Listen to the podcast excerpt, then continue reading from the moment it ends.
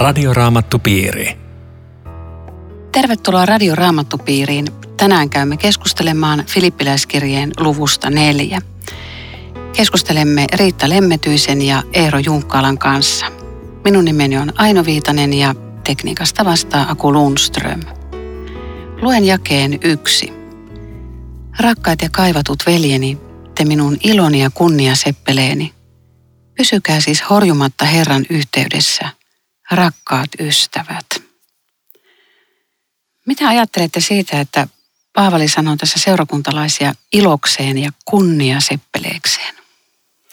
Ainakin näyttää siltä, että tämä filippiläiskirjeen vastaanottajaporukka oli Paavalille erityisen läheinen.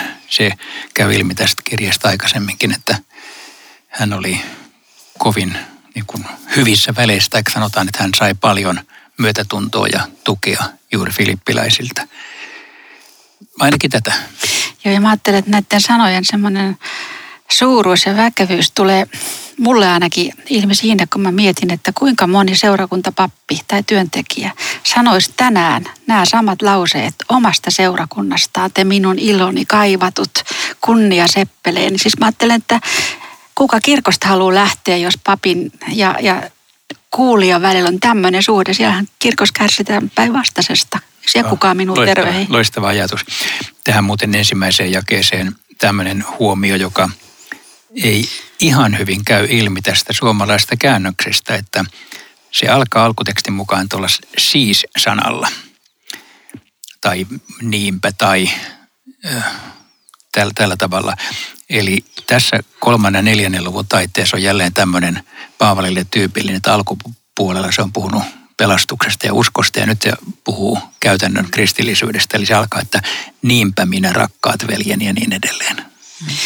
Mutta kunnia Seppelemaa jäi vielä vaivaamaan tuossa, että, että, että Paavali on jotenkin rohkeasti ylpeä. Mm. Että, että nämä seurakuntalaiset on Paavalin kunnia Seppele. Miten tämä pitäisi ymmärtää? Ehkä juuri niin kuin Riitta äsken, äsken sanoi, että, että hän antaa niin paljon tunnustusta ja hän on kokenut ne niin tärkeäksi. En mä tiedä, mikä mä... Vai josko se niin evankeliumin työn hedelmää, että, että Jeesus on antanut niiden tulla tuntemaan itsensä ja, ja että ne on niin evankeliumin työn hedelmä Joo. ja siinä mielessä kunnia se. Joo, ei, ei varmaan siinä mielessä, kun tota, että jollakin no, nostaa niin kuin olympialaisille, että mulle nyt se mitali, kattokaa mitä mä oon tehnyt, vaan, vaan nimenomaan tämä hedelmä, että pysykää ystävät nyt siinä uskossa, mistä olen teille kertonut ja saatte te itsekin kunniaseppeleen. Mm. Niin, varmaan näin juuri. Mm. No sitten tämä jää kaksi. Kehotan Euodia ja syntykeä elämään sovussa Herraa palvellen. Siellä on vissi ollut naisella riitoja siihenkin aikaan. Joo, musta tämä on niin aika jännä kohta, koska tota, ensinnäkin Paavali välttää sanomasta yhtään mitään, mikä se konflikti on. Se on hyvin hienovarasta.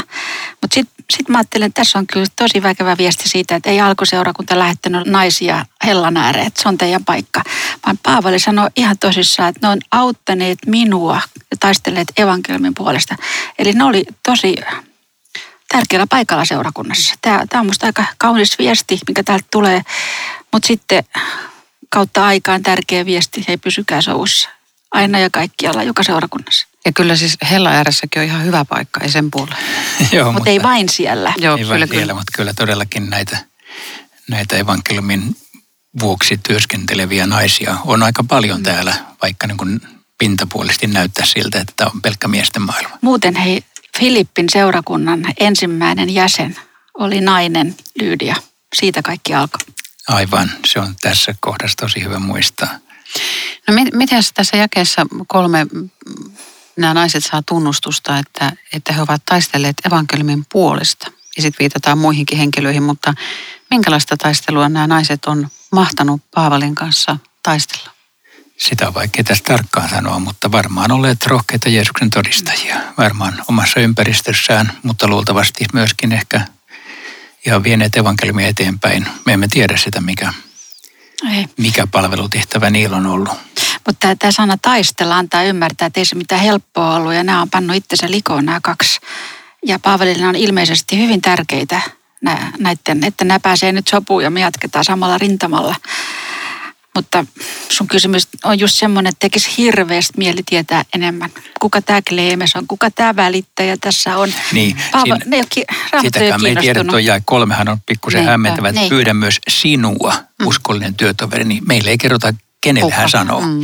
Se on luultavasti ehkä Filippin seurakunnan paimen kenties. Tai joku muu, jolle tämä kirje on viety. Siinä missä me oltaisiin kiinnostuttu jotakin elämäkerroista näistä lisää ihmisistä. Raamattu kuittaa vaan, että tärkeintä on nimet elämänkirjassa.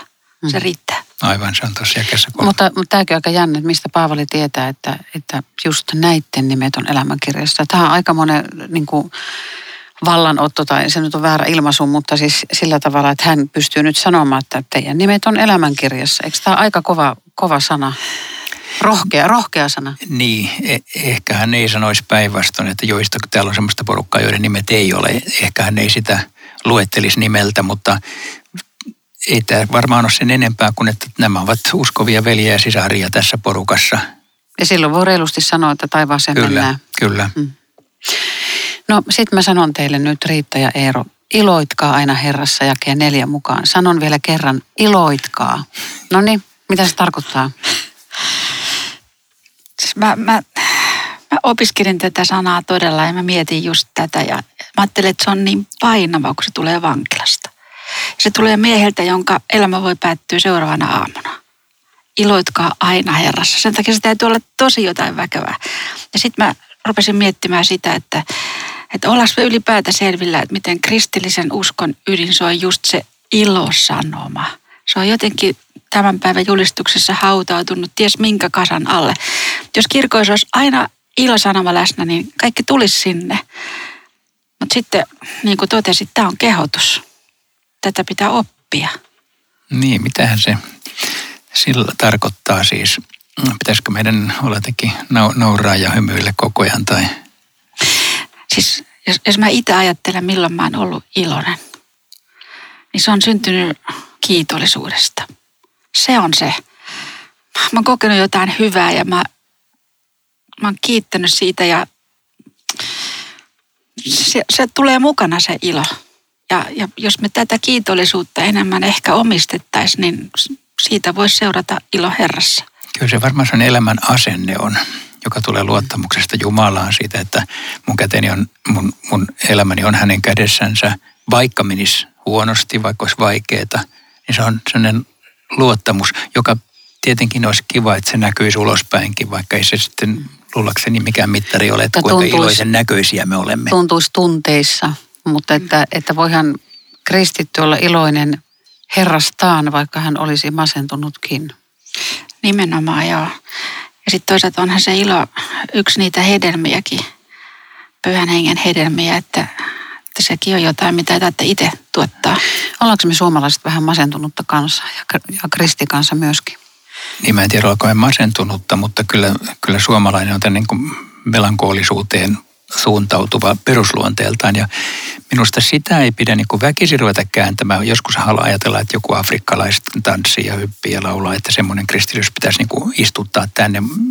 Ei sitä semmoisena vierasperäisenä pitää tuoda, mutta ehkä meillä olisi silti jotain opittavaa siitä, että, että tämmöinen va- vapautunut ylistys ja laulu on ainakin joissakin piireissä aika vierasta. Jo- Joillekinhan se on elinehto oikeastaan kristittyjen. Ja se on toisaalta sitä ulkonaista käytöstä, että, että jokainen varmaan saa persoonansa mukaan toimia, mutta kyllähän tavoite varmaan olisi se, että, että me jotenkin ymmärrettäisiin se, miten paljon meillä on Jeesuksessa, niin jos me ymmärretään se, niin me voitaisiin iloitakin sydämestämme. Nimenomaan se iloitkaa aina Herrassa. Siis siinä on varmaan se juju, että, että oli mikä tilanne elämässä tahansa, niin aina Herralla on viimeinen sana. Aina hän tietää, miten tästä päästään eteenpäin.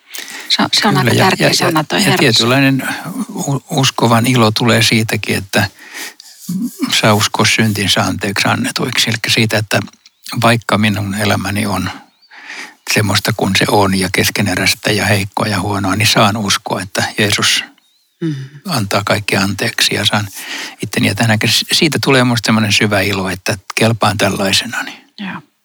Kyllä se semmoinen lapsen usko ja pyhä huolettomuus, niin kyllä se on, se on suuri lahja. Mä muistan, mä olin joku aika sitten lasten lasten kanssa perhemessussa ja pois lähtiessä sitten siellä kirkon työntekijä jakoi semmoiset saippua kuplapurkit kaikille lapsukaisille ja, ja sitten meidän keskimmäinen lapsenlapsi lähti juoksemaan pitkin kirkon pihaa ja puhalteli siellä isoja ja pieniä saippua kuplia ja mä ajattelin, että kohta se on puussa varmaan se kaveri ja sitten hän istui auton takapenkillä turvavöissä ja oltiin lähdössä kotiin ja hän sanoi, että, että minä puhalsin saippua kuplia Jumalalle, Jeesukselle ja enkeleille. Minä kiitin niitä siitä, että ne on. Hm, aika hieno. Aivan loistavaa, joo. Mutta Eero, luetko nämä jakeet 6-8? Joo, mielelläni, koska nämä on mullekin hyvin rakkaat raamatujakeet, joilla näitä paljon tarvinnut elämässäni. Älkää olko mistään huolissanne, vaan saattakaa aina se, mitä tarvitsette, rukoilen, anoen ja kiittäen Jumalan tietoon. Silloin Jumalan rauha, joka ylittää kaiken ymmärryksen, varjelee teidän sydämenne ja ajatuksenne niin, että te pysytte Kristuksessa Jeesuksessa. Lopuksi, veljet, ajatelkaa kaikkea, mikä on totta, mikä on kunnioitettavaa, mikä oikeaa, puhdasta, rakastettavaa ja kaunista, mikä vain on hyvää ja ansaitsee kiitoksen. Nämähän oli jossain raamatun äh, lauseita kyseltiin jossain ulkomaalaislehdessä, mitkä on tärkeimpiä raamatulauseita ihmisille. Tämä oli yksi niistä, siis ihan kansainvälisen mittauksen mukaan. Tämä on jotenkin, tämä on niin suvereeni, että tämä tulee kuin suoraa taivaasta, kun älkää olko mistään huolissanne. Ja sitten voi kysyä, että miten niin? Tämä on mahdotonta. Mutta olisiko se niin, että tuo jakeen loppu on sitten oleellista rukoillen, kiittäen. Että siinä on se vastavoima. Ilman rukousta ei voi kannata ajatellakaan, että huolista pääsee. Niin ja minusta tämä ymmärretään väärin, jos ajatellaan, että tämä tarkoittaa sitä, että kristitty ei olisi koskaan huolissaan, vaan tämä tarkoittaa sitä, että koska kristitty on huolissaan, niin hänelle pitää sanoa, että älä murehdi, jätä asiasi Jeesukselle. Ja mun, täytyy periaatteessa sanoa tämä joka päivä uudestaan itselleni tai lukea täältä. Älä murehdi, jätä asiasi Jeesukselle. Eikä tässä sanota, että sit kun sä teet näin, niin kaikki huolet häviää. Mm. Sä pääset vaikeuksista, vaan tässä sanotaan, että te pysytte Jeesuksessa. Niin ja Jumalan rauha, joka yrittää kaiken ymmärryksen, tulee elämään. Siis ei välttämättä ongelmat ratkea, mutta voi sydämen rauha tulla. Mm. Tota, siinä toi, mä jää miettimään tuota sanaa kiittää Jumalan tietoon. Eli siinä on semmoinen vähän niin kuin sielunhoidollinen opastus, että huolten alla, niin, niin mietin nyt taas elämässä kaikkia asioita, missä Jumala on sinua auttanut ja sinun huoliasi armahtanut ja kiitän niistä, niin sieltä tulee semmoinen, ai Herra, kyllä sä autat tässäkin, miksi et auttaisi. Ja, ja siinä on varmaan ihan tietty tarkoitus, että se kiittäen on pantu tähän myöskin. Ja sitten mä ajattelin tuosta rauhasta vielä, että varjelee teidän sydämenne ja ajatuksenne, koska ainakin mulla se rauhattomuus lähtee ajatuksista. Kun ne lähtee väärille urille, niin sitten se potti vaan suurenee ja ihan kauheita. Ja, ja tämä on se semmoinen ihmisen keskusyksikkö, ja kun siellä on niin kuin varjelus, niin pääsee paljon helpommin. Ja sitten tosiaan kes kahdeksan annetaan hirveän käytännöllisiä ohjeita ajattelemiseen, vaikka ja. ei me luultavasti pystytä ihan täysin siis kontrolloimaan meidän ajatusmaailmaa. Se, se menee miten menee, mutta tässä sanotaan ajatelkaa. Ja sitten luetellaan, mitä pitää ajatella. Mm. Totta, kunnioitettavaa, oikeaa, puhdasta, rakastettavaa, mm. kaunista, hyvää. Mm. Siis täytä ajatusmaailmassa näillä. Jos ajattelee, mm. jos ajattelee sitä, mikä on totta, ja Raamattu sanoo, että totuus vapauttaa, niin siitä lähtee semmoinen jo semmoinen tietty hyvä olo, kun, jos tämä on elämänohje. Mutta mä mietin myöskin sitä, nyt kun tota, otetaan kovasti aina mietitään tätä tiedotusvälitystä, niin mitä tämä tarkoittaisi tämän päivän somekulttuurissa ja, ja, ja journalismissa, jos tämä voisi olla myöskin toimittajan työohje. Ja, ja hän tämän myötä tekee työtään. Mulle tuli taas sellainen, että aamuilla kun sudehetki tulee ja, ja heräät ja oot huolissasi ja pyörittelet asioita, niin luen nämä jakeet. Aivan. Ei kannattaisi olla vaikka seinällä taulussa. Nimenomaan, huoneen tauluna. Kyllä, mm. Tehdäänpä näin. Tämä on Radioraamattu Piiri. Ohjelman tarjoaa Suomen raamattuopisto. www.radioraamattupiiri.fi. Jatkamme keskustelua Filippiläiskirjeen luvusta neljä Riitta Lemmetyisen ja Eero Junkkalan kanssa. Minä olen Aino Viitanen. Puhuttiin äsken noista mahtavista jakeista 6-8, jotka on maailmanlaajuisestikin rankattu sinne kärkijakeiden joukkoon. Tässä Paavali vielä tässä jakeessa kahdeksan kehottaa meitä ajattelemaan ja, ja jakeessa yhdeksän myöskin tekemään. Niin, tämä on minusta hyvä yhdistelmä, kun siis on huolia. Pitäisi jättää huolet Jumalalle kiitoksen kanssa. Se on niin kuin se ykkösresepti. Ja sitten Paavali sanoo, että ajatelkaa näitä hyviä asioita ja sitten hän sanoo, tehkää sitä, mitä olette minulta oppineet. Ja, eli siis ajatella ja tehdä, lähteä toimimaan. Ei istua paikallaan, antaa lähteä tekemään hyvää toisille ihmisille, Jumalan valtakunnan asialle, niin silloin sä saat itse myöskin pois niistä, sanotaan nyt sitten vääristä ajatuksista tai huolista, kun sä lähdet tekemään jotain toisten hyväksi. Näin, näin mä tämän, Joo, tämän tosi, luen. tosi hyvä elämänohje. Ja kun puhuttiin Jumalan rauha, niin sitten Paavali vielä sanoi niin kauniisti, ja rauhan Jumala on oleva teidän kanssanne. Hmm. Miten sä Riitta ajattelet tästä, kun Paavali sanoi aika rohkeasti, että tehkää sitä, mitä olette minulta oppineet, mitä olette minulta kuulleet ja minusta nähneet. Täytyy olla itse tunto kohillaan. No kyllä mä luulen, että, että ajattelen, että se oli kohdallaan, koska Paavalihan totesi itsestään näin riemulliset sanat, että Jumalan armosta minä olen se, mikä minä olen. Se on siis aika väkevää. Hänen armonsa minua kohtaan ei ole ollut turha. Ja kun filippiläiset ajatteli Paavalia, niin aa, mitä tulee mieleen, se oli todellinen roisto, jonka Kristus armahti matkalla Damaskoon. Se elää yksin armosta, se julistaa anteeksi antoa, se ei iske takaisin, se kärsii. Kyllähän, kyllähän tästä elämästä voi sanoa, että hei, tulkaa perässä tässä on. Niin, se, siis tämmöisen suomalaisen mentaliteetin oikein kuule, että katsokaa minun elämääni ja tehkää niin kuin minä teen. Joku amerikkalainen kristitty voisi ehkä helpostikin sanoa. Mutta tosiaan Paavalilla on kanttia sanoa näin, eikä hän tietenkään ajattele, että hän on virheetön ja moitteeton, mm. mutta että seuratkaa tätä uskoa. Joo. Mm. No sitten me siirrytään lahjoihin ja, ja köyhyyteen ja hyvinvointiin.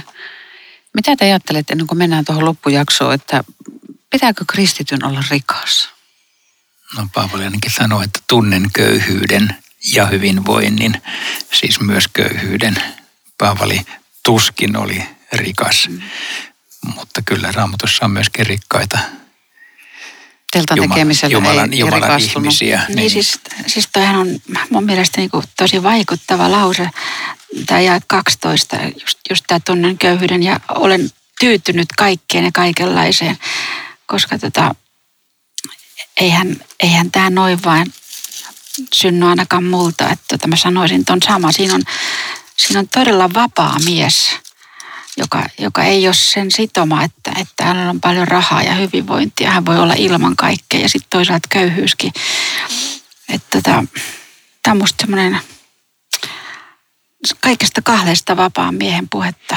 Ja on joskus aikaisemminkin täällä luettu tämän tyyppisissä kohdissa sanalaskujen kirjaluvusta 30 tosi hyvä elämänohje tähän asiaan. Mä voisin lukea nytkin sen sanalaskut 30 jakeesta kahdeksan ja yhdeksän.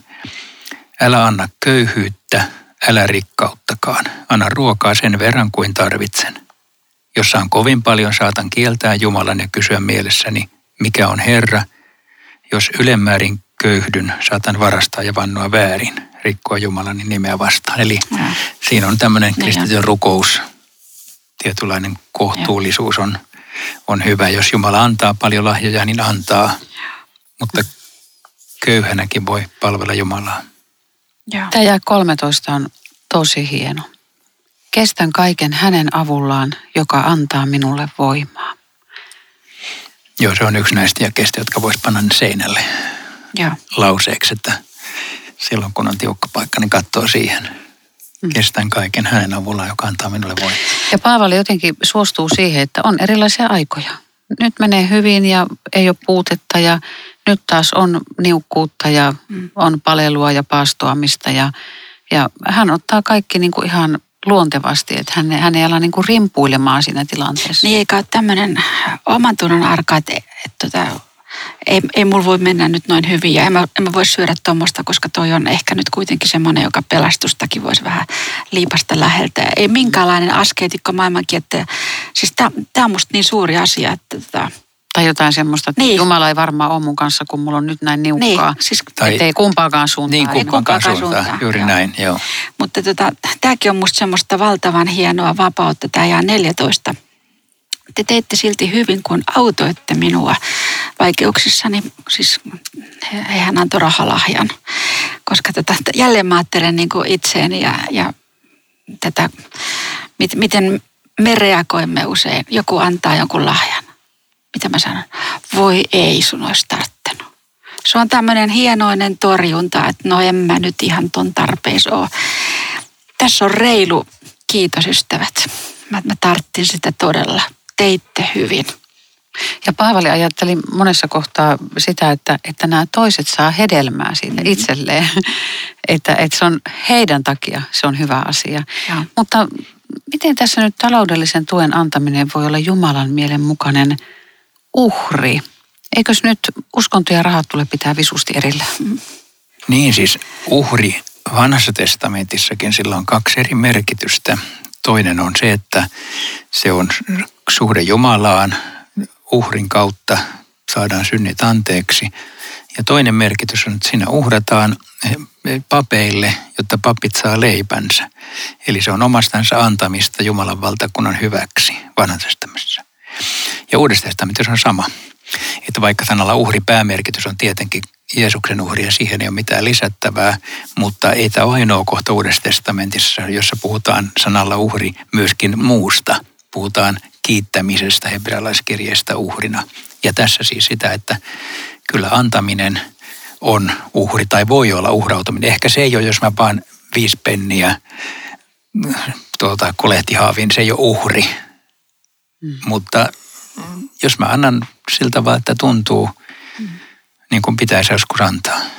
Mutta toi sun kysymys vielä, että, että näiden, miten niin usko ja, ja raha liittyy yhteen, niin, niin muistan yhden hyvän lauseen, jonka mä joskus kuulin. Joku sanoi näin, että tästä yhteydestä, että, että lähdevesi on periaatteessa ilmasta, mutta jos sä haluat, että se tulee just sinne, missä sinä olet, jonkun pitää rahoittaa putket. Ja tä, tässä on se, joka liittyy tähän, että evankeliumi on armoa ja lahjaa, mutta joka sen tuo.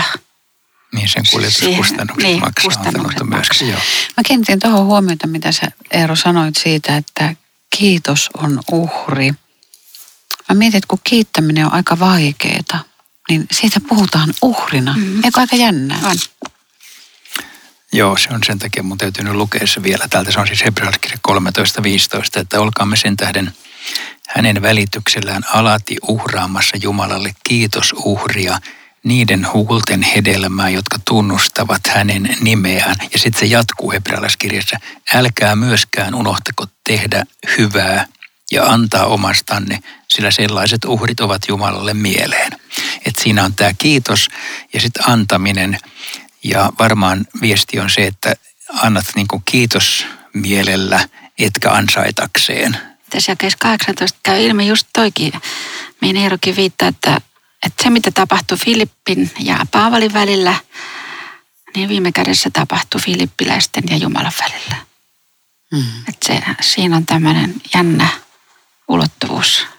Mutta sitten jos ihminen odottaa sitä tunnetta, että iloista antajaa Jumala rakastaa, niin, niin jos ei sitä päivää sitä tule koskaan, niin pitäisikö sitä kumminkin vähän hampaat irvessä välillä antaa? Joo. Joo, ei se tietenkään aina ole semmoinen, halleluja, mä saan karistaa kukkaroni niin kaikki rahat kolehtiin. Varmaan tervettä järkeä käyttää vai mitä? Kyllä tästä uhraamisesta on silti hyvä muistaa se, että, että sitä kannattaa ihan määrätietoisesti harjoittaa ja opetella. Siis Raamattu puhuu kymmenyksistäkin ja minusta se on ihan perusteltua ajatella, vaikka ei mikään laki ja välttämättömyys, että, että miettii, että antaisinko 10 prosenttia omastani Jumalan valtakunnan työlle tai, tarvitseville, koska se on Jumalan mielenmukaista elämää. Luen tähän tuon jakeen 19. Minun Jumalani on Kristuksen Jeesuksen tähden antava teille taivaallisen kunniansa rikkaudesta kaiken, mitä tarvitsette. Lupaako Paavali liikoja? Ei varmasti lupaa, koska mä ajattelen, että kaikki mikä Jumalasta voidaan sanoa, vaikka ihminen yrittäisi niin kuin kuvata niin suurin sanoin kuin, kuin kykenisi, niin se on aivan liian vähän. No, Jumala on ihan liian. Oletko saanut kaiken, mitä sä tarvitset? Siis ehkä, ehkä sille, että, että Jumala on, on ollut se ylin ääni, mitä mä tarvitsen. Mullahan on tuhat toivomusta ja tarvetta, mutta mun täytyy jättää se vastuu kuitenkin hänelle, joka, joka haluaa olla mun isä, että mitkä tarpeet on ja oikeita tarpeita ja mitkä ei. Joo, musta tässä on sama sävy kuin siinä psalmissa, että Herra on minun paimeneni, ei minulta mitään puutu. Että vaikka elämässä puuttuu monia asioita, niin silti mä voin sanoa tämän kohtalaisen sydämestäni, että kun Herra on mun paimeneni, niin ei multa oikeastaan puutu mitään. Mutta kyllä mun mielestä tässä on semmoinen, taas semmoinen väkevä viesti siitä Jumalakuvasta. Tämmöinen mielenlaatu Jumalalla on ihmistä kohtaan, lastansa kohtaan. Että hän haluaa antaa. Ja rikkautensa mukaan, siis sehän tulee luonnossakin esiin, kun ei yksikään hius tai toi ruohonkorsi tai joku hiekkajyvänne ei ole samanlainen kuin toinen. Että kaikkialla on tätä rikkautta.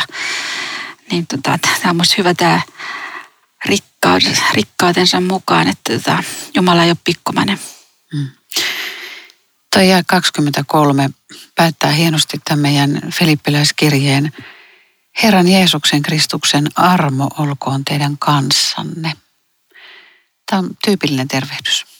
Joo, tätä käytetään juuri tässä muodossa sitten kirkossakin usein tämmöisenä mm. toivotuksena, joka on tietenkin valtavan sisältörikas samalla.